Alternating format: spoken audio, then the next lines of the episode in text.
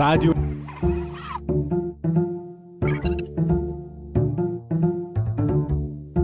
Va ora in onda oltre la pagina.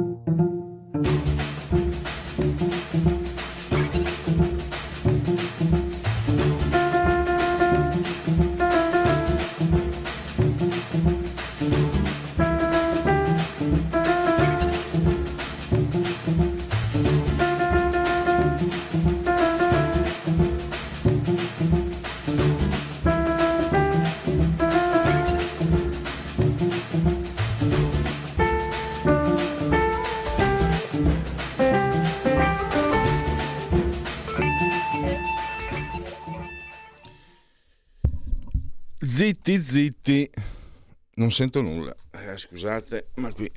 Ah, ecco, sempre problemi. Vabbè. Zitti, zitti, zitti, zitti. I cinesi hanno portato i missili in Europa. E non si tratta di missili di poco conto. Sono missili, pensate, che possono colpire. Io me ne intendo, ho fatto l'aviere, missilista eh, sono terra-aria, cioè possono colpire da, da un'altezza di 50 metri eh, fino addirittura al, all'iperspazio a 24.000 metri e per un raggio di credo 7 km, 8 km e li hanno portati alla Serbia a dire la verità, ho detto zitti zitti, i cinesi proprio non sono stati zitti, erano tranquilli, hanno detto fa parte di una convenzione, di, una, di un accordo che noi abbiamo stipulato di una fornitura. E noi l'abbiamo stipulata con la Serbia ancora prima del conflitto. Sta di fatto che eh, per la prima volta entrano questi missili in, uh, in, Europa. Sta di fatto che la Cina con i suoi super aerei, ah, pensate aerei che hanno un'apertura alare da 50 metri, 66 tonnellate, non so come faccio a ricordarmi, di solito eh, le, ma- le, mando scritte queste cose, ma mi hanno colpito evidentemente, perché 66 tonnellate sono super aerei, ne, eh, possono portare truppe mh, mm, di tutto, carri armati, ne hanno 24 in Cina, ma se ne moltiplicassero il numero, po- pensate, pot- possono esportare guerra in ogni parte del pianeta, guerra convenzionale e anche non. E questo naturalmente dà da pensare. Dicevo, hanno sorvolato due paesi NATO, Bulgaria e Turchia e quindi, e quindi ne parleremo tra due minuti con il nostro primo ospite Mirko Molteni che eh, scrive sul libro del saggista di storia dell'aeronautica e storia militare, quindi un addetto ai lavori. Poi c'è anche c'è un altro punto.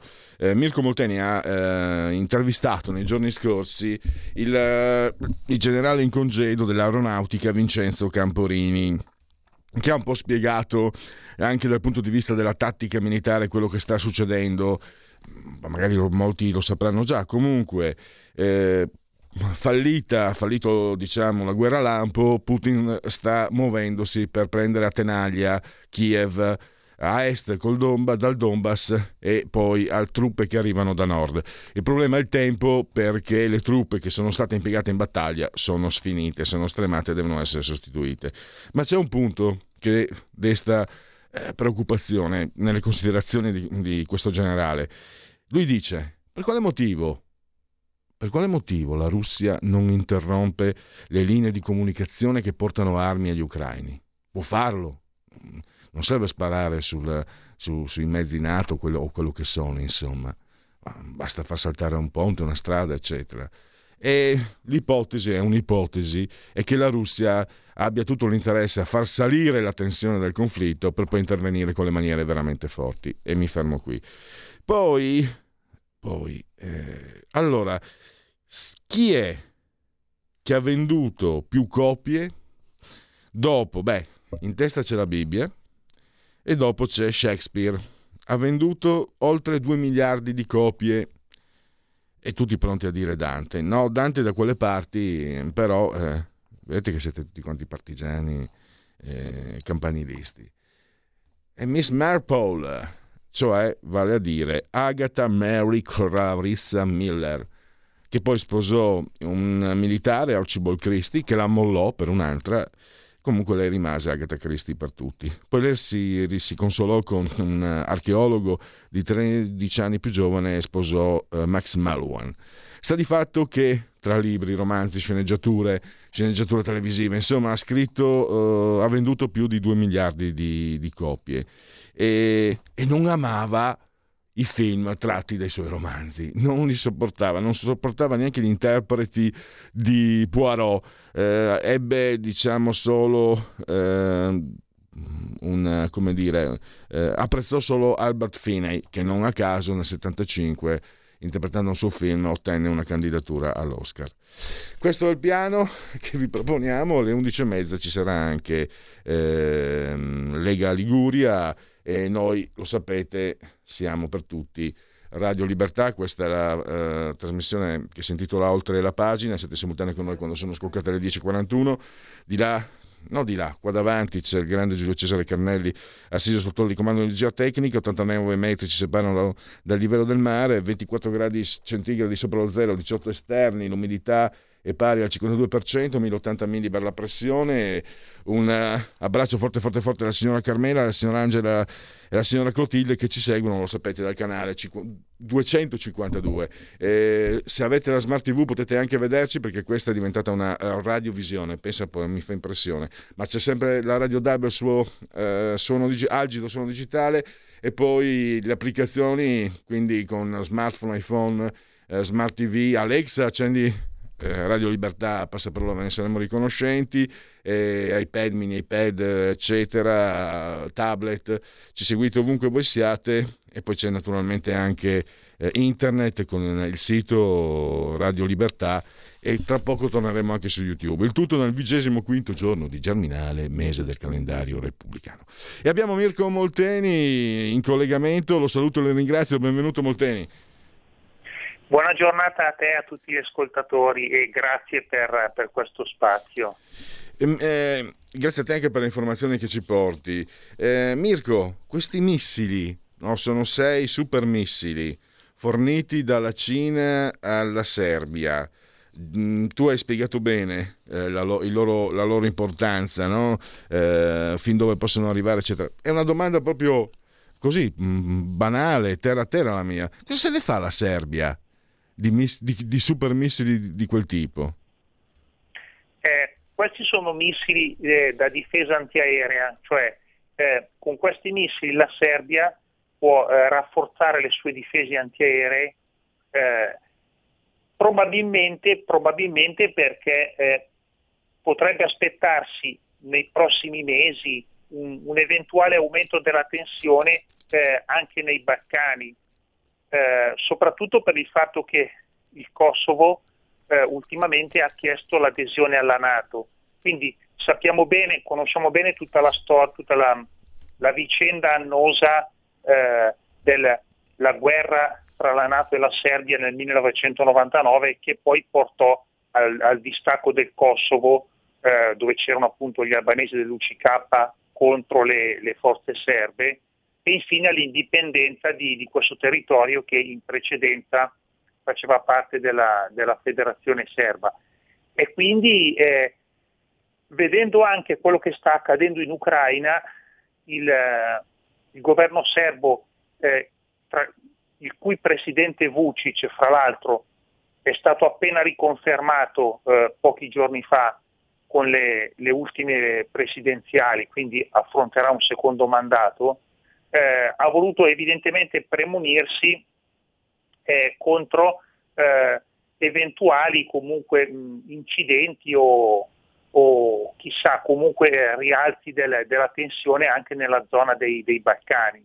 Eh, tra l'altro la stessa Bosnia-Herzegovina comunque eh, per quanto stabilizzata da eh, quel, quel meccanismo confederale fra eh, croati, serbi di Bosnia e bosniaci musulmani rimane fragile, quindi tutto il contesto dei Balcani eh, rimane sempre eh, ad alta tensione, e senza contare che eh, i serbi potrebbero benissimo temere anche eh, misure ostili da parte della Nato nel caso, nel caso proprio di un'escalation del conflitto in Ucraina eh, considerato il fatto che la Serbia è eh, tradizionalmente mh, alleata o comunque vicina alla Russia e per il tramite della Russia eh, anche eh, nei confronti del, della Cina. Infatti questi missili li ha comprati dalla Cina. Tra l'altro con una mossa che ha un po' spiazzato anche molti esperti perché ci si aspettava che i serbi comprassero quei missili antiaerei eh, dai russi, invece in questo caso hanno scelto i cinesi, probabilmente anche per il fatto che eh, esiste una politica di vicinanza serba alla Cina eh, che è anche, indip- anche, un po' indipendente dalla sua amicizia con la Russia, per il fatto che eh, la Serbia è anche uno dei terminali della famosa nuova via della seta, questa grande arteria eh, di, di, di, di, trasporto commerciale eh, strutturata per eh, ferrovie e anche porti, eh, con cui la Cina pian piano sta costruendo, diciamo, sta ampliando il, il suo flusso di, di prodotti eh, verso l'Europa e, e, verso il Mediterraneo. Eh, tra l'altro eh, i cinesi stessi hanno investito svariati miliardi di dollari anche nelle infrastrutture de- della Serbia, proprio a livello di, di, ferrovie, depositi logistici, eccetera, proprio per, nell'ambito di, di questa politica della nuova via della seta. Ed è qui mi sembra no, eh, il convitato di pietra perché è stato, posso dire che è stata una esibizione muscolare della Cina che prende, entra in Europa, per la prima volta arrivano questi missili in Europa, sorvola due paesi NATO, eh, Bulgaria e Turchia, iscritto, poi eh, con super aerei, apertura all'area di 50 metri, 66 tonnellate di carico, impressionante insomma. Eh, se dico che è un'esibizione muscolare, tu mi correggi o diciamo mi dai ragione e perché? Eh, cosa significa in questo momento così particolare. Io non, adesso non me ne intendo, ma non credo ci fosse, che ne so, un'urgenza, una scadenza, magari aspettare che, che passasse annuttata, come dicono a Napoli. Invece farlo proprio in questo momento ha un significato o è casuale? Eh, no, eh, probabilmente ha un significato eh, perché i, i cinesi con, con, questa azione dimostrano eh, di poter inviare questi loro grossi aerei da trasporto fino all'Europa nell'arco di, di poche ore e è, è, un, è, un, è, un, messaggio simbolico nel senso che eh, può eh, rappresentare verso la Nato il monito riferito al fatto che se un, un, eh, ci fosse un'escalation del conflitto in Ucraina a livello di conflitto eh, Russia-Nato e se i cinesi, per, per, i loro motivi legati anche al Pacifico, volessero eh, sostenere la Russia, diciamo aiutare la Russia anche eh, in forze militari, teoricamente potrebbero farlo trasportando anche molti loro soldati e molti loro carri armati anche in Europa, proprio usando aerei del genere. Allora, questi aeroplani cinesi usati per trasportare le, queste batterie di missili eh, per, per, consegnarle alla Serbia eh, si chiamano Xian I-20.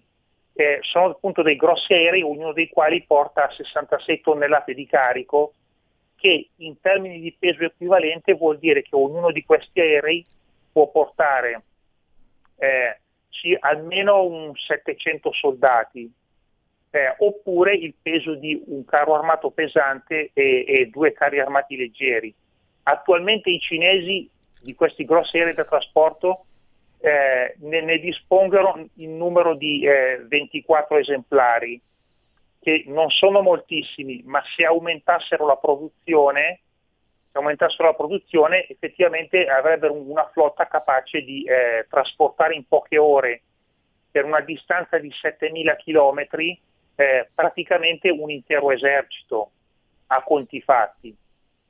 Quindi è un messaggio anche ehm, in termini di eh, capacità logistiche, cioè la Cina vuol dire ecco, sia, siamo in grado anche di trasportare grossi carichi militari fino alle frontiere della Nato e questo è un avvertimento anche riferito al fatto della parallela crisi con Taiwan.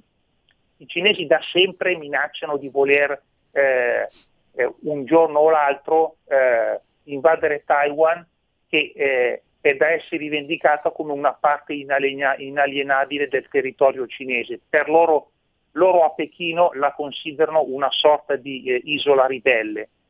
E, e, chiaramente il parallelo tra Taiwan e l'Ucraina è abbastanza palese.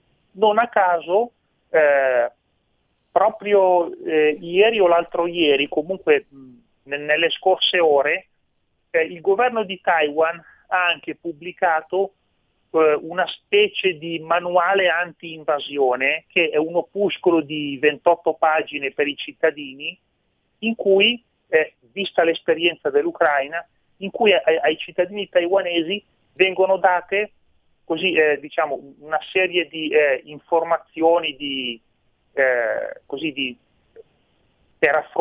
utili ad affrontare le, le emergenze anche gravi come eh, devastazione delle città, eh, bombardamenti o incendi e anche, anche eh, nozioni così di elementi base di, di, difesa a livello di, di guerriglia per assistere le proprie forze armate. Quindi anche questo è un segno che Taiwan ha paura che eh, in un futuro più o meno lontano eh, quello che si sta verificando tra Russia e Ucraina eh, si verifichi tra Cina e Taiwan, mm. con la complicazione per quanto riguarda i cinesi che in quel caso per attaccare Taiwan eh, ci sarebbe comunque un braccio di mare da, da superare, per cui è chiaro che sbarcare su un'isola è più difficile che non eh, attaccare semplicemente via terra come hanno fatto i russi con i carri armati. E volevo chiederti, a me sembra quasi che la Cina abbia fatto alla Nato quello che Putin accusa alla Nato, cioè ha portato armi ai confini. Eh, e abbiamo, io ho detto prima convitato di pietra e allora un po' la Nato fa la figura del convitato di paglia. O esagero?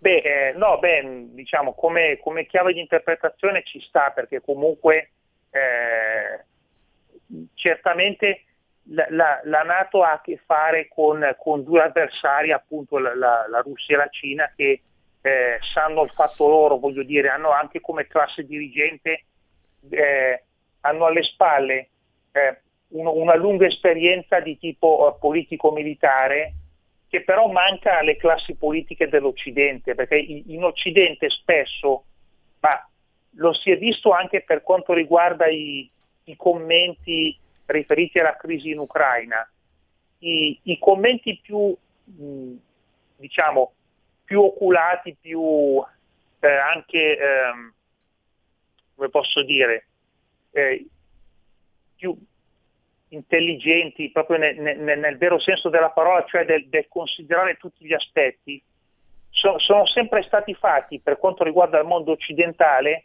da eh, eh, generali eh, in congedo o anche non in congedo, mentre invece la classe politica purtroppo in Occidente eh, non ha quella, quella, preparazione a livello diplomatico, militare, a livello anche di eh, studio della geopolitica, che invece hanno eh, mm. paesi come, come, la Russia o la Cina, eh, che vengono comunque da, da, da una tradizione comunque imperiale. Quindi sotto questo aspetto ehm, per quanto riguarda la, la politica, eh, l'Occidente è più preparato senza dubbio. Ma infatti eh, tu, eh, Mirko, hai intervistato anche un ex capo di Stato Maggiore, il generale dell'aeronautica Camporini, eh, bellissimo l'articolo perché ha fatto un bel quadro. E a parte ha spiegato con sintesi, bravo tu a riportare eh, quello che ti ha detto, la strategia iniziale, poi il fatto di questa morsa manovra tenaglia eh, da nord e da est però c'è anche un punto che mi ha preoccupato quando Camporini dice che sorpre- si dice sorpreso perché i russi non interrompono le vie di comunicazione attraverso le quali passano le armi che dall'Occidente arrivano a Kiev, e arrivano insomma in Ucraina. E lui dice, per come ho capito io, che potrebbe essere questo il sintomo che la Russia intende alzare eh, il livello di questo scontro, di questo conflitto, magari poi per, per intervenire in maniera definitiva con le maniere forti. Eh, sì, perché il, per quanto riguarda il discorso dei rifornimenti della Nato all'Ucraina, eh, la Russia eh, negli, nelle ultime settimane ha soprattutto eh, bombardato, usando dei, dei, missili da crociera, eh, depositi, eh, depositi in alcuni casi anche sotterranei, in bunker ben protetti, ma usando missili ipersonici che con la loro enorme velocità possono proprio penetrare anche sottoterra in un bunker per due o tre piani seminterrati. Eh, appunto ha attaccato dei depositi di armi già arrivate in Ucraina e già stoccate nei magazzini in attesa di essere distribuite ai reparti. Invece, per quanto riguarda la fascia di confine, eh, soprattutto del, nel, lungo il confine con la Polonia, nella regione di Leopoli, eh, lì eh, le azioni dell'aviazione russa, sia con aerei che con missili, sono state eh, molto più limitate. Probabilmente perché eh, c'è un, c'è, un, ritegno, almeno finora, eh, dovuto al fatto che eh, lungo il, lungo, il, confine, nella fase proprio di, di passaggio, cioè proprio il trasporto iniziale dalla Polonia entrando in territorio ucraino, può darsi che ci sia appunto personale della Nato che, che magari eh, appunto, eh, entra anche per qualche chilometro in Ucraina con, eh, con dei camion che trasportano le munizioni, i, i carri armati, eccetera, per cui mh, potrebbero rimanere coinvolti in bombardamenti e quindi si potrebbe avere l'uccisione di eh, personale nato penso sia una delle, delle chiavi di, di lettura.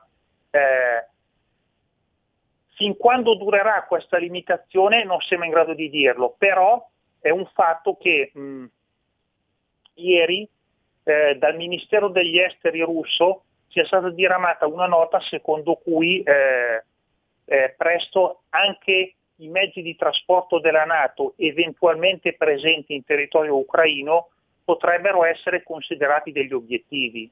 Quindi finora hanno aspettato a fare questo ulteriore passo, però se aumentano ancora le forniture di armi, e lo abbiamo visto appunto tra ieri e oggi con anche l'annuncio americano per un pacchetto ulteriore di 800 milioni di dollari, eh, i russi potrebbero a questo punto eh, attuare dei bombardamenti eh, più fitti proprio anche lungo la fascia di confine, con maggiori rischi per eh, eventuale personale nato che appunto eh, banalmente potrebbero essere appunto eh, squadre di, di, militari che eh, fisicamente conducono camion carichi di munizioni per alcuni chilometri all'interno del territorio ucraino ad esempio.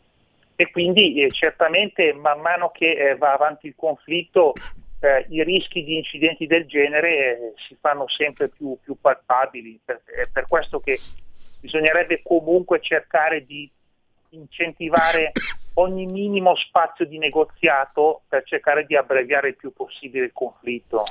Abbiamo solo 30 secondi, eh, riporto un'altra eh, considerazione del generale Camporini che tu hai scritto nel, nel tuo articolo.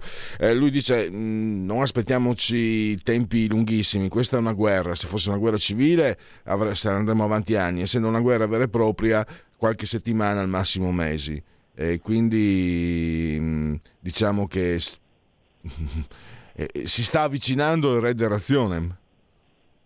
Sì, eh, se, come si dice, ci sarà questa grande battaglia nel Donbass con i russi che attaccano le linee ucraine da est, ma contemporaneamente cercano anche di aggirare gli ucraini da nord con, un, con una puntata dal, da, dalla, dal, confine russo presso Belgorod, appunto venendo verso sud, eh, questa grande battaglia potrebbe segnare il, il destino del conflitto se è vero che lungo quella linea ci sono 90.000 soldati ucraini, quindi sono 40% di tutte le forze di Kiev che potrebbero essere circondate in un colpo solo.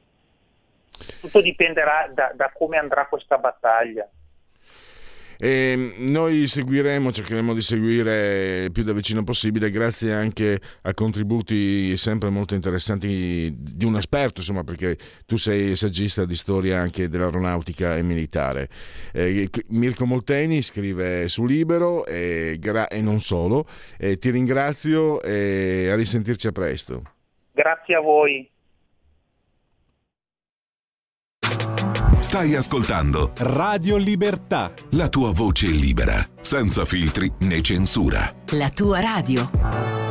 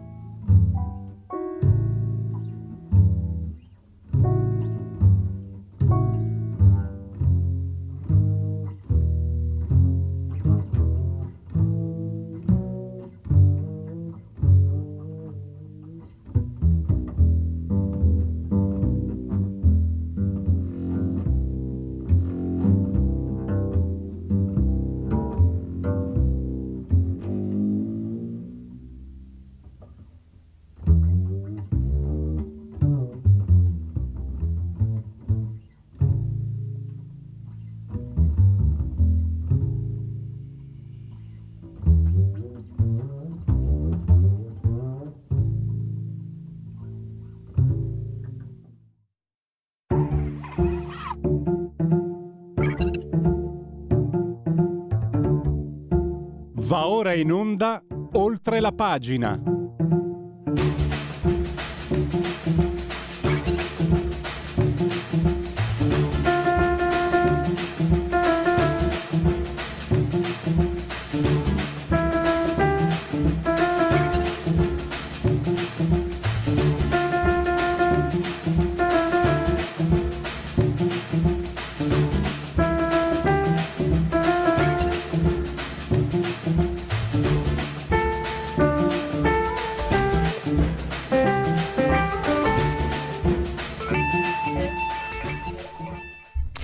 Bene, questa è la terza pagina, anche se mh, per problemi tecnici eh, non è andata in onda la, la sigla. Però eh, noi siamo regolarmente in diretta, Radio Libertà, oltre la pagina, terza pagina con uh, la professoressa Silvia Stucchi che abbiamo in linea. Lei insegna storia e letteratura latina all'Università Cattolica, lei scrive saggi e scrive anche su Libero e ha scritto un libro su Agatha Christie dalla pagina allo schermo, lo ricordo subito, Book Time Editore, 76 pagine, 8,55 euro. Intanto do il benvenuto e grazie per la sua presenza alla dottoressa Stucchi. Buongiorno, grazie a voi per l'invito e per eh, esserci risentiti piacevolmente a poca distanza dall'ultima intervista. Eh, grazie, grazie, anzi io spero che sia anche più frequente. Ehm, anche se questo... Ci spero anch'io, grazie. No, beh, lei è sempre stata molto disponibile, poi ci sono state delle opportunità che non, che non, hanno reso possibile perché tra l'altro io la seguo, la dottoressa la seguo anche sui suoi articoli su, su Libero e quindi occasioni per eh, offrire ai nostri ascoltatori eh, appuntamenti interessanti ce ne sono davvero. Eh, parto con una domanda, non come mai un libro su Agatha Christie. Mi domando, eh, Agatha Christie non amava i film tratti dai suoi romanzi. Forse no. ci sarebbe stato bisogno di un film su Agatha Christie Miller, perché, perché poi Agatha uh, Miller, a dire la verità. Esatto, che, che poi, Agatha Mary. Che Agatha Mary uh, Miller. Clarissa che, Miller. Che lei uh, disegna anche come, come figura, è una persona, un personaggio anche se il termine forse non è particolarmente è brutto il termine personaggio, però una figura, una figura di grandissimo rilievo. Eh, ne abbiamo parlato qualche giorno fa no? con lei al telefono. Certo. E, e, forse la, al centro diciamo, del, de, de, dell'attenzione dovrebbe esserci soprattutto Agatha Christie che tra l'altro 2 miliardi di copie ho letto ha vinto. Eh, ha, sì, ha venduto. proprio pochine pochine. Sì sì Agatha Christie è un personaggio lei stessa. In realtà un film sulla sua vita c'è su uno spaccato molto ridotto della sua vita, Il mistero di Agatha Christie, che è un film degli anni 70 con eh, Dustin Hoffman e Vanessa Redgrave che esplora eh, un buco temporale nella vita di Agatha Christie, perché questa rispettabile signora vittoriana, post-vittoriana, questa signora che noi immaginiamo, insomma, con i suoi bei taglieri di tweed, le scarpe basse, la collana di perle, eh, è stata al centro di un intrigo quando nel, negli anni venti ha divorziato dal primo marito, che era un bel colonnello di aviazione, il colonnello Archibald Christie, di cui ha tenuto sempre il cognome, però, e eh, sparì.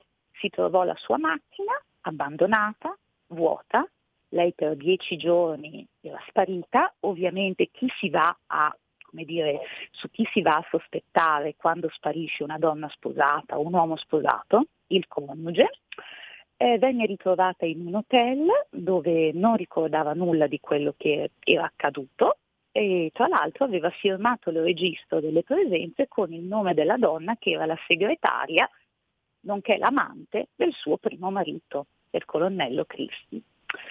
Il fatto non è mai stato chiarito. Agatha Christie ha scritto una bellissima autobiografia, che è un vero romanzo d'avventura, e quella sarebbe da leggere, ma non ne parla mai. Dice quanto era stata, come dire, in ambasce per il suo divorzio, per eh, la crisi matrimoniale, ma di quell'episodio non fece mai parola. Quindi un mistero nella vita della giallista, insomma. Ehm anche questo, ma anche questo è un altro uh, particolare. E la figura uh, è una, una, persona molto colta, ehm, è una persona anche molto determinata, molto emancipata, con forti convincimenti. Parlavamo, eh, dottoressa Stucchi, anche del, del, suo convincimento, del convincimento di, di, di, Agatha Christie, sia in termini, mi sembra, religiosi, anche sulla pena di morte. Eh, certo, portava avanti certo. le sue battaglie con una determinazione eh, fuori.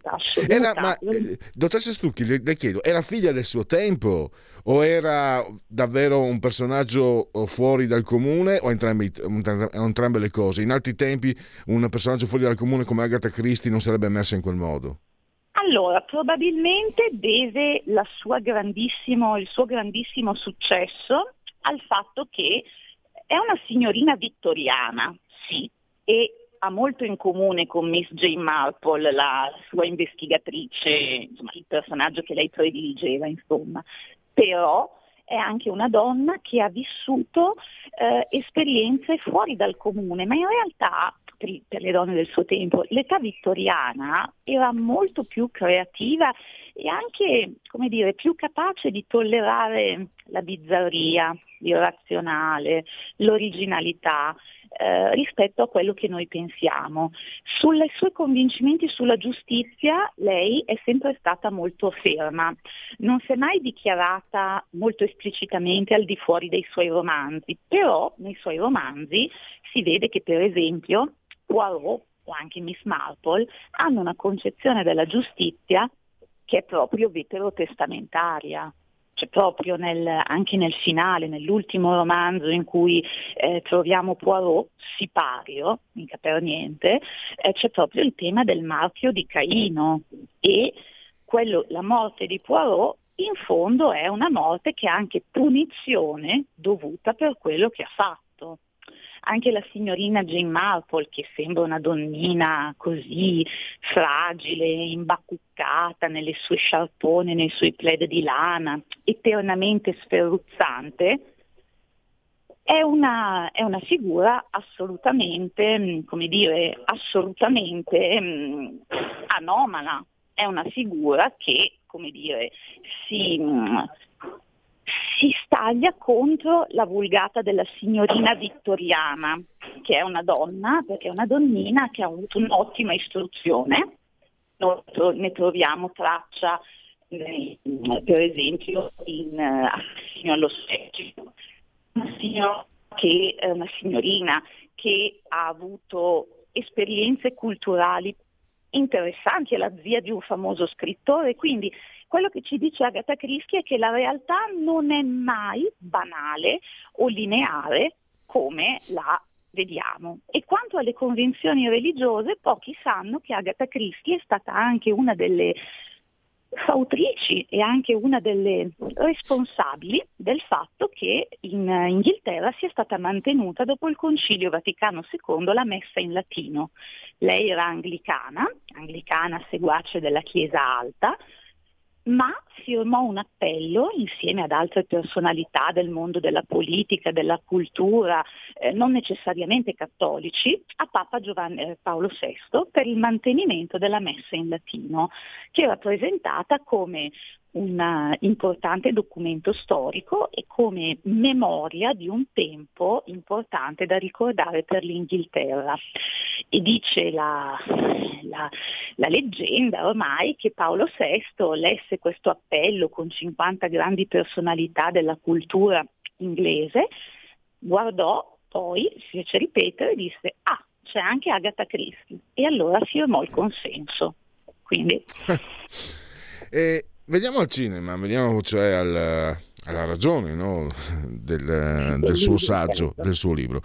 Eh, per quale motivo, secondo lei, non, non amava le riduzioni cinematografiche? E è abbastanza anche solito perché fece scalpore, non so se fece scalpore, comunque sorpreso un po' che per esempio Anthony Borges avesse approvato Arancia Meccanica, no? lui aveva fatto Arancia Orologeria, eh, esatto. eh, nonostante sinceramente il romanzo e il film secondo me entrambi capolavori ma si distanzino. Sono molto diversi e secondo me appunto come dice lei, come ha detto, il punto è questo, quando un'opera filmica si discosta molto dal romanzo, dal testo di partenza, prende spunto ma poi e la lettura dell'autore, del, del regista, è anche più facile per l'autore, come dire, del romanzo approvarla. Mentre invece quando, come nel caso dei romanzi gialli di Agatha Christie, bisogna dare una ricostruzione molto molto puntuale, eh, perché per forza di cose il giallo è un genere che ha bisogno della minuzia, della precisione, dell'attenzione ai dettagli, quindi sia nello scritto che nella, nella riproposizione filmica, allora è più difficile che l'autore, secondo me, eh, approvi, perché certi particolari nella sua testa se li è proprio visivamente immaginati diversamente. E non c'è descrizione per quanto, come dire, accurata che poi eh, si ritrovi riflessa perfettamente nel film. Mi viene in mente che appunto Kubrick ebbe l'approvazione di Burgess per Arancia Meccanica, ma per esempio film, due film dopo, dopo, dopo Arancia Meccanica fece appunto Barry Lyndon, Shining, piacque a King che però disse che col suo romanzo non aveva niente a che fare. E questo è indicativo. Un, un, un unico roman- un'unica trasposizione cinematografica era piaciuta ad Agatha Christie, che era l'assassinio sull'Orient Express, perché lì il suo Poirot, che era eh, eh, che era appunto invecchiato ad arte, eh, quindi estremamente, come dire, ehm, estremamente fragile rispetto a quello che era l'attore in quel momento, le era molto piaciuto. Non so se le sarebbero piaciuti Peter Ustinov, perché non ha fatto in tempo a vederlo, e David Sackett e Kenneth Branagh. Eh, me lo chiedevo, um, a parte dunque Albert Finney, eh, diciamo l'attore, l'altro esatto. voglio, vorrei vedere che non aggredisse Albert Finney, che per me è, un grandissimo eh. attore. E io ho questa curiosità personalmente, perché? Perché personalmente eh, apprezzo tantissimo David Sackett, credo che le sue interpretazioni siano... cioè a me piacciono, non sono un esperto, le trovo, le, trovo, eh. le trovo, convincenti, le trovo eh, con le sfaccettature, le sfumature, le trovo eh, anche sia pure, cioè oltre il prodotto televisivo, sono ottime per me. Secondo lei cosa avrebbe pensato Agatha Christie ah, di Sackett? Secondo me avrebbe apprezzato lo sforzo, però avrebbe apprezzato che mh, il tentativo di rendere in maniera molto filologica quindi con molta attenzione ai dettagli, eh, i suoi romanzi, ma secondo me avrebbe apprezzato, proprio per il discorso che dicevo prima, una lettura completamente stravagante, eh, eccentrica, che è il Poirot, che non c'entra niente col Poirot anche fisicamente descritto da lei, che è stato interpretato da John Malkovich, una miniserie televisiva della BBC in tre puntate, tratta dalla serie Infernale, ed è un Poirot completamente, come dire, che si discosta pur prendendo le mosse da quello di Agatha Christie e questa cosa secondo me le sarebbe piaciuta. Poi per me che sono nata a fine anni 70, quindi ho cominciato a vedere i film negli anni 80, inizio anni 90, Poirot effettivamente è Peter Ustinov. Mm. proprio perché sono i primi che ho visto. Però curiosamente David Sackett ha cominciato come dire, a recitare in opere tratte da, dai romanzi di Agatha Christie eh, proprio con Peter Ustinov un film, un film per la televisione di metà anni 80 tratto da eh, 13 a tavola o Se morisse mio marito, a seconda della traduzione del titolo, in cui non interpreta Poirot, perché Poirot è appunto Ustinov, ma interpreta l'ispettore Japp, l'ispettore ottuso di Scotland Yard. E, e, questo è interessante anche perché David Sackett ha una lunghissima carriera e ha sempre interpretato il poliziotto. Se ci pensate anche il poliziotto iraniano, di origine iraniana, con cui, che, insomma, che aiuta Gwyneth Paltrow in Delitto Perfetto nella, nel, mm. nel, remake. Ed è, è sempre specializzato in ruoli, come dire, polizieschi. Ce l'aveva nel sangue, insomma. Mentre Miss Marple, eh, lei ha espresso, eh, dottoressa professoressa Stucchi, eh, una, suo, una, sua opinione su, su Clarissa, eh, no scusa, scusi, su, su Margaret eh, Radford. Sì, eh, ma ha detto che eh, Gerald, lasci perdere la mia, la mia, pronuncia perché io conosco il francese e a malapena l'italiano. Eh, Geraldine, McKe- Geraldine McEwan, lei trova sia l'interprete, a parte beh, Margaret Radford è la classica, cioè Miss Margaret. Certo, quella degli anni 60, insomma, dei film degli anni 60.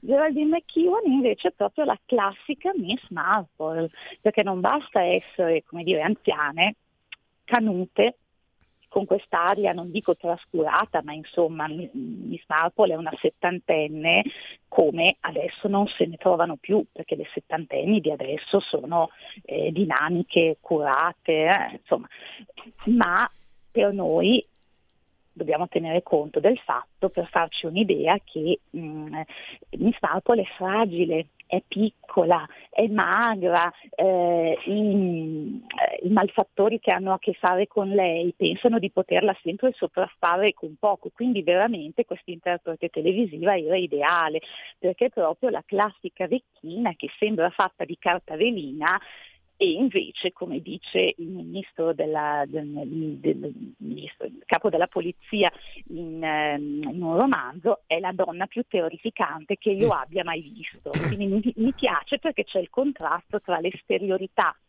e la, questa fragilità e la forza interiore, la forza dell'intelletto. Eh, qual è l'ingrediente segreto di, di, di Agatha Christie, professoressa Stucchi? Perché 2 miliardi, cioè solo la Bibbia e, e, e, scusate se poco Shakespeare hanno fatto eh, di più. Nemmeno la creatrice di Harry Potter ha fatto meglio, ma secondo me il segreto è quello che ehm, riconosceva anche lei, chiamando i suoi romanzi, definendo i suoi romanzi come una serie infinita di maglioni, tutti uguali tra di loro, però con i polsi e la scollatura diversi, come i maglioni che sferruzza Miss Marple per i suoi figliocci, per i figlioletti delle nipotini delle sue donne di servizio e via dicendo. Sono tutti uguali, c'è una ripetitività che è estremamente rassicurante e si estendono sull'arco di 50 anni, pure i metodi della polizia, la vita nel tipico villaggio inglese, ehm, le tipologie di persone che sono proprio persone alla latina macchina, maschere, eh, mm. i luoghi, il vicariato, l'ufficio postale, la sala da tè, sono sempre quelli e la ripetitività ce lo insegna un altro genere letterario, la pagliata di Plauto, ma i romanzi rosa, è rassicurante. E poi un'altra cosa che, la, che garantisce il successo di Agatha Christie è che non è il suo un giallo ipertecnologizzato, per forza di cose perché siamo nell'età d'oro del giallo classico, del giallo enigma. E lei è sempre, diciamo, più o meno leale col suo lettore. Il lettore, se fa molta, molta attenzione, può sempre arrivare alla soluzione. Lei se la gioca quasi alla pari col lettore e questo piace crea mm, soprattutto una grande, mm, una grande affezione, no? io noto nei lettori abituali, eh, proprio rileggono anche, più vo- anche lo stesso certo. romanzo. Di solito Agatha Christie è la prima autrice di gialli che si legge quando si è alle medie, alle superiori e poi dopo aver finito Agatha Christie ci si sente orfani, si cercano, si passano altri gialli, magari con diciamo, più moderni, eh, con prospettive anche con ambizioni diciamo, più, più snob e poi si torna sempre ad Agatha Christie e la si rilegge con immutato piacere. E noi con dispiacere dobbiamo concludere perché abbiamo esaurito lo spazio. Ringrazio la, la professoressa Silvia Stucchi, Agatha Christie dalla pagina allo schermo, Book Time Editore. Grazie ancora, a risentirci a presto. Grazie. Grazie a lei e a risentirci e buona continuazione. Grazie. Siamo in conclusione, togli pure la condivisione. Eh, ecco qua, perfetto. Andiamo velocemente, abbiamo 4 minuti per fare tutto. Ce la facciamo? Sì, dai. Sondaggi, allora, Euromedia, eh, Fratelli d'Italia 21, Lega 15,7, eh, Forza Italia 8, eh, PD 20,8, 5 Stelle 14 e poi Calenda 4,7, Renzi 2,6. Togliamo condivisione, poi abbiamo eh, questo è un sondaggio Gli italiani in attualità politica, Ipsos, eh, commissionato dai team, IT Movi eh, continuare a fornire armi e sostenere la resistenza ucraina per il 24 è giusto, alleggerire il sostegno all'Ucraina per il 62. Eh, pensando alla guerra, lei teme che l'Italia venga coinvolta a 43, che la, la mia famiglia possa avere delle conseguenze economiche 48 e poi eh, Draghi mh, parlando del condizionatore ha, be- ha sbagliato per il 42, ha fatto bene per il 50 eh, e poi l'Italia è troppo filonato per il 39 e partecipa giustamente nel suo interesse all'alleanza per il 44. Chiudiamo. E poi abbiamo questo è eh, verso le elezioni di Genova. Andiamo velocemente. Il Marco Bucci eh, verrebbe votato dal 55 dal 55,6%. Ariel dell'ostrologo il 40% e poi basta, chiudiamo e poi eh, dato Istat, produzione industriale eh, è aumentata del 4% rispetto a gennaio a febbraio. Chiudiamo con divisione, andiamo con Segui la Lega. Segui la Lega è una trasmissione realizzata in convenzione con La Lega per Salvini Premier. Dunque, legaonline.it potete iscrivervi da questo sito e vediamo gli appuntamenti. Eh, con, eh, abbiamo eh, allora, no, vabbè, questo è vecchio, questo è vecchio, quindi qui bisognerebbe un po' aggiornare. Eh. Allora, allora, niente, sono tutti del 13. Ha fatto 13.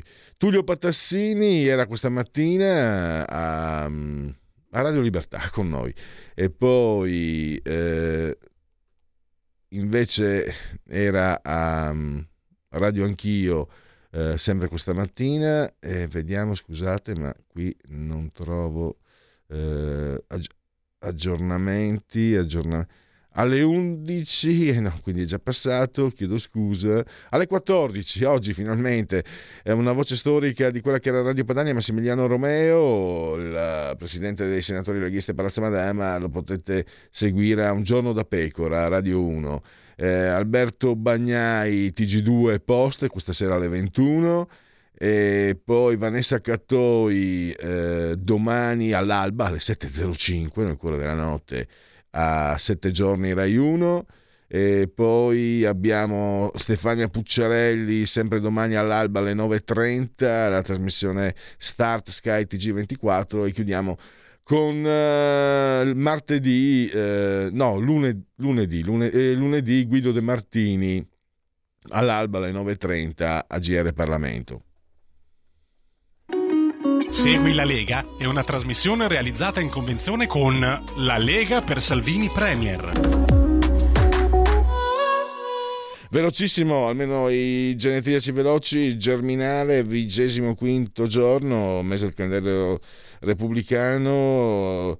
L'attore, si parlava di attori, John Gilgood, attore shakespeariano per eccellenza, un Oscar, eh, l'ultima tempesta di Greenaway, Averroè, eh, filosofo berbero, la conoscenza e la conformità dell'oggetto e dell'intelletto. Un autore, Rod Steiger, eh, Ubaldo Lai, il tenente Sheridan, e poi abbiamo eh, Aldo Agroppi del calcio, Delio Moro che giocò eh, Robico che giocò sia per l'Inter che per il Milan e poi Nicolino Berti, meglio sconfitti che milanisti, ha detto.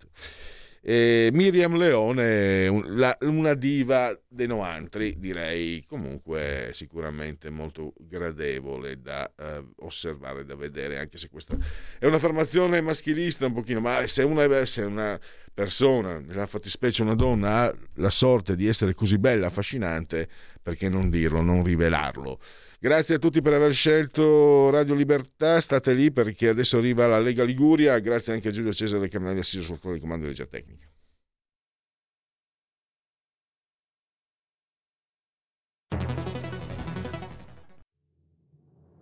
Abbiamo deciso nuove assunzioni e tutele legali per le forze dell'ordine. Abbiamo destinato 27 milioni al fondo per l'autismo. Sono le risposte concrete ai problemi degli italiani. Scrivi il codice D43 nella dichiarazione dei redditi.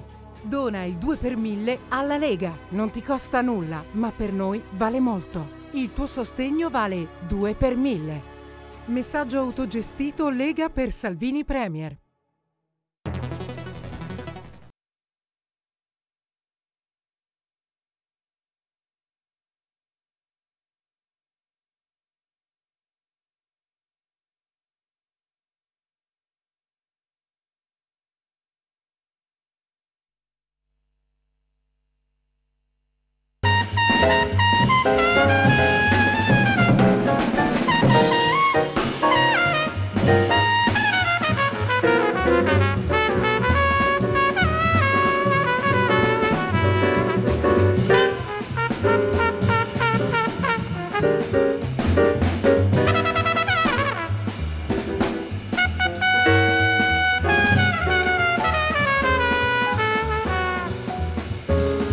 Ascoltando Radio Libertà. la tua voce libera, senza filtri né censura. La tua radio.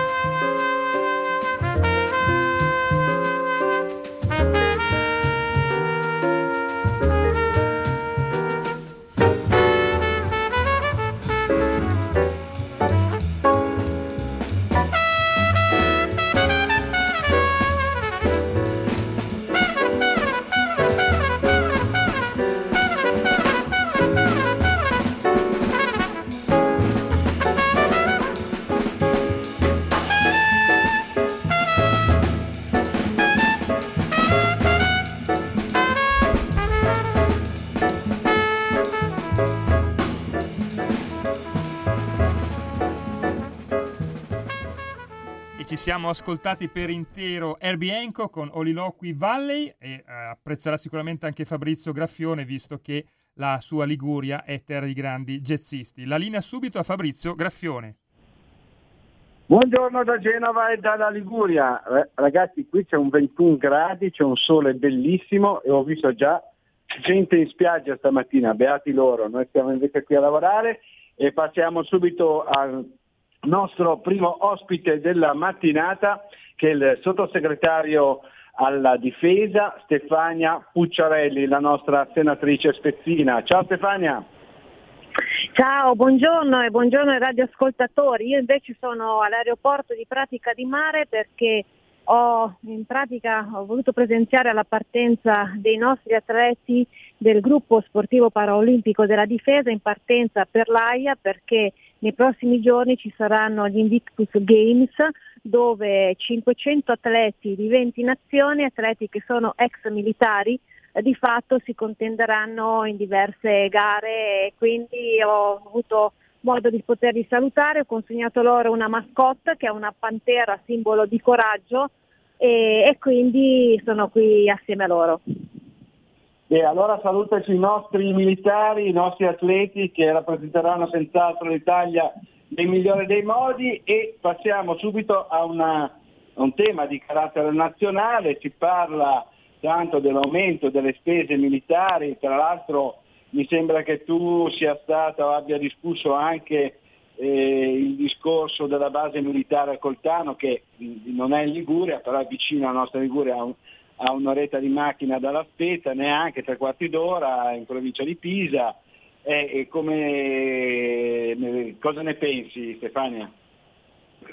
Allora, per quanto riguarda la base di Coltano, direi che di fatto la, la necessità di avere maggiori spazi accorpando quello che è GIS, quelle che sono la parte dell'unità cinofile, quelle che sono le realtà che sono presenti in quella zona in un'unica struttura con maggiori spazi e quello è in pratica un obiettivo oh, che condivido. Da lì poi a decidere col TAN rispetto a un'altra realtà, effettivamente su quello devono poi esserci le interlocuzioni con il territorio. Quindi di fatto eh, la mia posizione è questa, da una parte l'esigenza della difesa, dall'altra l'esigenza del territorio, le due cose non devono essere messe in contrapposizione, quindi di fatto ci saranno degli incontri che andranno a cercare quelle che saranno le migliori soluzioni per entrambe le esigenze. Ecco, per quanto riguarda invece l'aumento delle spese militari? Allora, l'aumento delle spese militari, eh, secondo il mio punto di vista, si è fatto né più né meno pura propaganda elettorale da parte dei 5 Stelle, per il semplice fatto che eh, noi eh, lo stesso ordine del giorno votato alla Camera e firmato anche da quello che è il Presidente della Commissione Difesa 5 Stelle ha avuto poi dei problemi al, al Senato. Uh, l'ordine del giorno uh, ricalcava né più né meno quali erano le, le, parole di Draghi in, uh, prima alla Camera e poi al Senato, dove comunque rimarcava quello che era un impegno che noi abbiamo sottoscritto nel 2014 con la Nato e con l'impegno ad arrivare al 2% del PIL in investimenti in spese militari e di fatto noi oggi siamo all'1,5%. Questo impegno è stato confermato da tutti i governi che si sono susseguiti in questi anni, compreso governo Conte 1 e governo Conte 2. Eh, non si tratta di arrivare al 2% entro domani, ma in maniera progressiva come sta di fatto avvenendo. E sta avvenendo in un'ottica in cui oggi noi abbiamo proprio di conseguenza quello che è la guerra in Ucraina, una Germania che ha già dichiarato di voler investire 100 miliardi in difesa, una Francia che ne investe 65, quindi noi ci troviamo con una Germania che è potenza economica nonché potenza militare, una Francia che è potenza nucleare. Quindi se noi vogliamo continuare ad essere un paese credibile, noi dobbiamo comunque mantenere fede agli impegni che ci siamo presi e sottoscritti. Questo è il concetto. E poi c'è un'analisi, perché poi mettere in contrapposizione gli investimenti in difesa rispetto a quelli che sono gli aiuti a, alla gente per poter pagare le, le, bollette, sono due contrapposizioni che non devono esistere perché la spesa vale l'industria della difesa vale per il 7% del PIL, vede un'occupazione al proprio interno di 150.000 addetti, se non di più, perché con l'indotto arriviamo addirittura a 200.000 addetti. Se noi oggi possiamo, e questo ha continuato a produrre anche nel, nel periodo della pandemia, perché per esigenze nazionali sono comunque aziende che hanno continuato a lavorare, se noi oggi possiamo pagare, aiutare le famiglie a pagare anche le bollette, lo facciamo grazie anche al comparto difesa. Quindi quando si parla di queste cose bisogna avere eh, la cognizione di quello di cui si sta parlando e non buttare strumentalmente dei messaggi eh, eh, alla gente proprio in maniera strumentale per pura propaganda elettorale.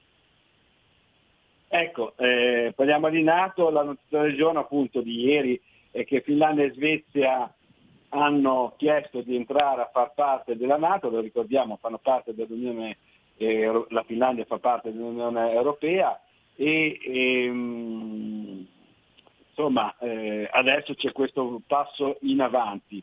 È un passo scontato secondo te o è dovuto proprio a, insomma, ai russi che stanno muovendo da quelli che dicono le agenzie i, i loro mezzi blindati al confine con la Finlandia, la guerra in Ucraina, c'è un po' di emozione oppure era già diciamo, un, un passo scontato già previsto? Ecco.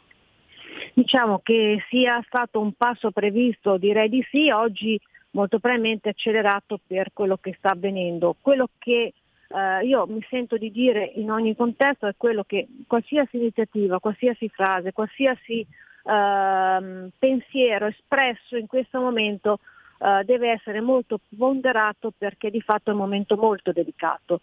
Uh, non so se questa, uh, questo messaggio passato oggi se può andare a, a rasserenare e a far uh, prevalere quella che è la diplomazia, perché quello che è necessario oggi è mantenere i nervi saldi e cercare di far lavorare la parte diplomatica per arrivare ad un, ad un immediato cessate il fuoco. Purtroppo non vedo ancora in questa fase questa uh, modalità di operare da molte parti, vedo ancora messaggi scomposti che rischiano di, far, di, di gettare benzina su un fuoco già, già acceso anziché di fatto cercare di mettere in piedi tutto quello che è necessario proprio per far finire questo conflitto. Ecco, passiamo insomma dalle tematiche di livello nazionale e internazionale a quelle locali. Allora, alla Spezia si vota, si vota per, per le amministrative, 12 giugno, eh, candidato sindaco, eccetera. Com'è la situazione nella città del Levante Ligure?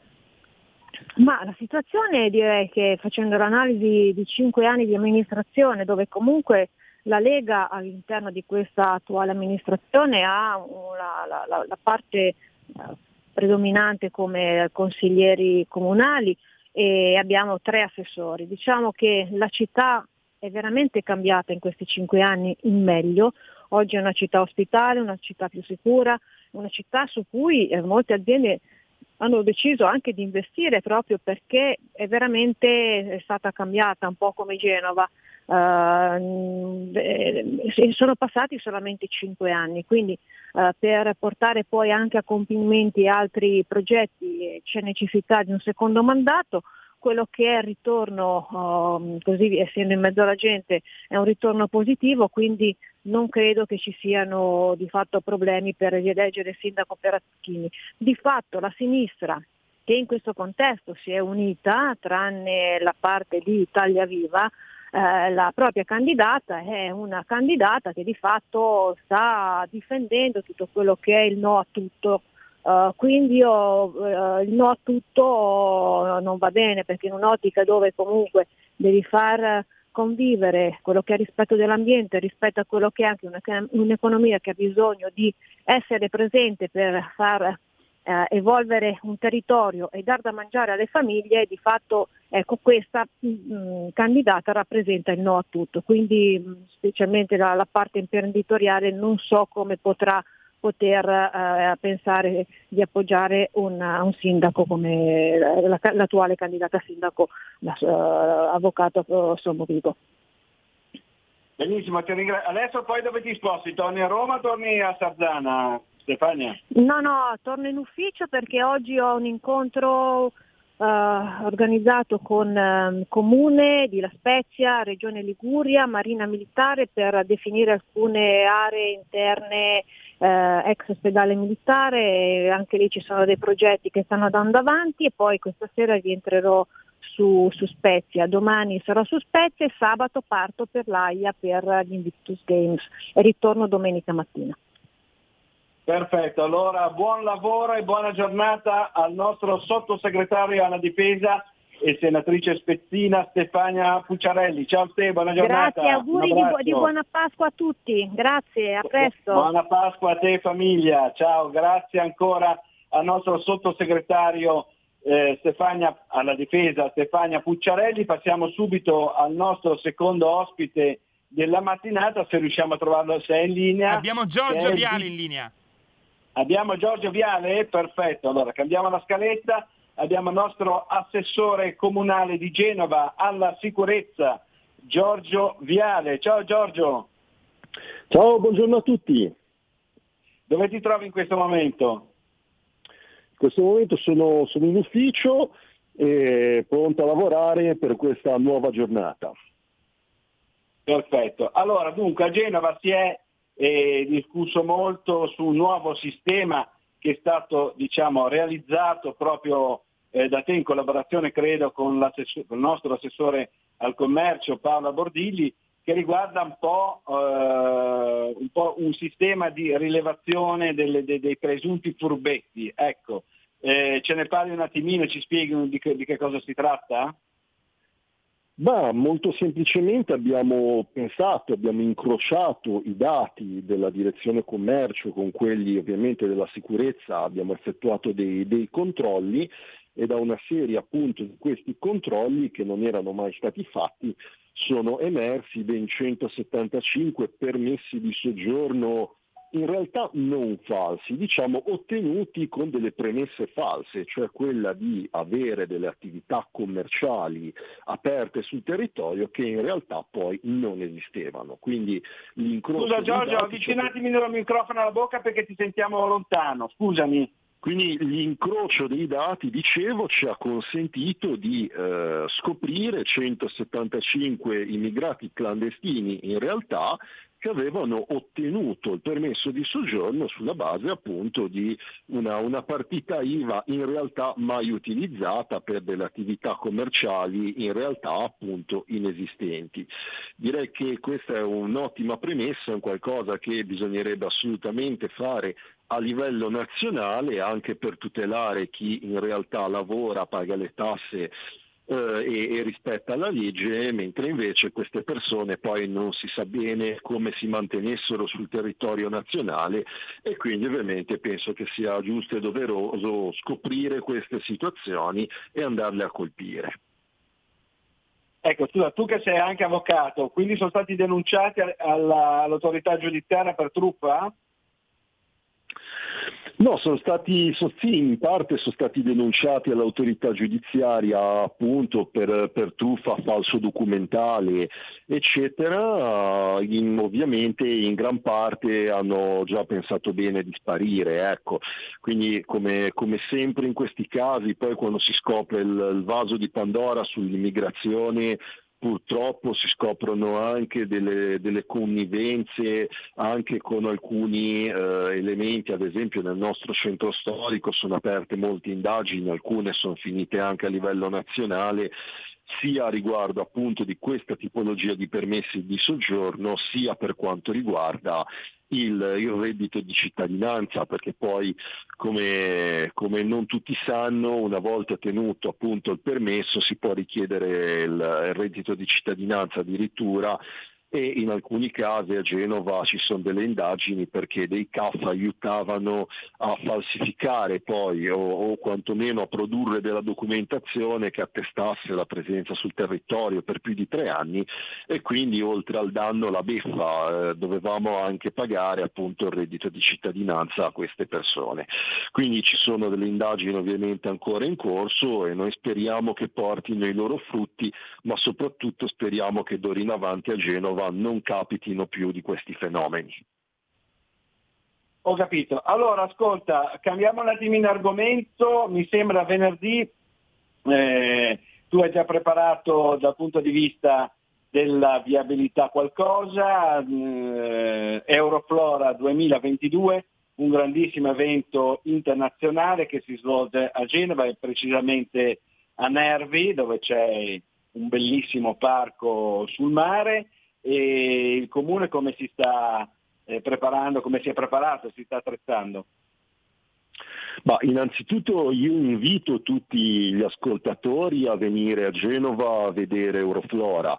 È un vanto della nostra amministrazione, è una manifestazione che non si svolgeva più da anni e anni e anni e noi appena arrivati abbiamo deciso assolutamente di eh, rimetterla in vita e rimetterla in opera. Purtroppo il Covid ci ha fermato nel, nell'edizione di, di, due anni fa oramai, ma la, la, stiamo riprendendo appunto quest'anno molto molto volentieri. Ovviamente il consiglio è quello di non andare in zona Nervi, che è nella zona levante di, della città di Genova, col, con la propria autovettura, ci sono tutta una serie di posteggi di interscambio, ma soprattutto l'elemento più interessante è quello che eh, in pratica col treno da qualsiasi stazione di Genova e quindi anche da fuori si può appunto prendere un treno dedicato che porta fino alla stazione di Nervi, dalla quale poi a piedi è facilissimo recarsi ad Euroflora parliamo di circa 50 metri a piedi dalla stazione rispetto all'ingresso. Quindi ovviamente abbiamo messo in campo tutta una serie di, di misure, uno dei, dei, modi per arrivare ad Euroflora col proprio mezzo privato è quello di arrivare a Genova, posteggiare nel cosiddetto piazzale Kennedy alla fine della sopraelevata e da lì una navetta che porta alla stazione di Brignole e successivamente appunto proprio col treno si viene trasportati direttamente praticamente dall'interno della manifestazione manifestazione. Noi siamo abbastanza fiduciosi, è un impianto che avevamo già messo in atto nel 2017, quindi non ha avuto bisogno di, di grandi, eh, di grandi ricalibrature però diciamo che tra eh, servizi di navetta, servizi di bus straordinari, eccetera, noi speriamo che non incida più, più, più, di tanto sulla viabilità cittadina e che soprattutto grazie all'aiuto del treno, visto che le autostrade non ci aiutano, ehm, grazie appunto all'aiuto del treno poter portare tutti i turisti, tutti i cittadini, chiunque vorrà vedere questa stupenda manifestazione primaverile nella nostra città a godersi una giornata di, di fiori e sole. Perfetto, allora ringraziamo il nostro assessore comunale di Genova alla sicurezza Giorgio Viale. Grazie a voi, buona sue, giornata. Per, per, i suoi inviti a Euroflora 2022 e ti auguriamo anche a te buona giornata e buon lavoro. Prima di lasciarci avevamo appuntamento anche con il nostro vice capogruppo regionale Sandro Garibaldi che purtroppo non riusciamo a contattare al telefono e, e in tal senso ricordo che appunto siccome Sandro è di Chiavari, stasera sarà Sandro insieme al nostro consigliere regionale presidente della Commissione Attività Produttive Alessio Piana a Chiavari al circolo dei pescatori alle ore 20 e 30 si parlerà della peste suina e delle attività outdoor che sono ripartite e insomma Alessio è un esperto in tal senso e spiegherà alla cittadinanza eh, diciamo, tutte le regole, le norme in tal senso. Ringrazio ancora i nostri radioascoltatori per l'ascolto e adesso cedo la linea a Milano e auguro buona giornata e naturalmente buona Pasqua da Genova e dalla Liguria. Grazie ancora, buona Pasqua da Fabrizio Graffione.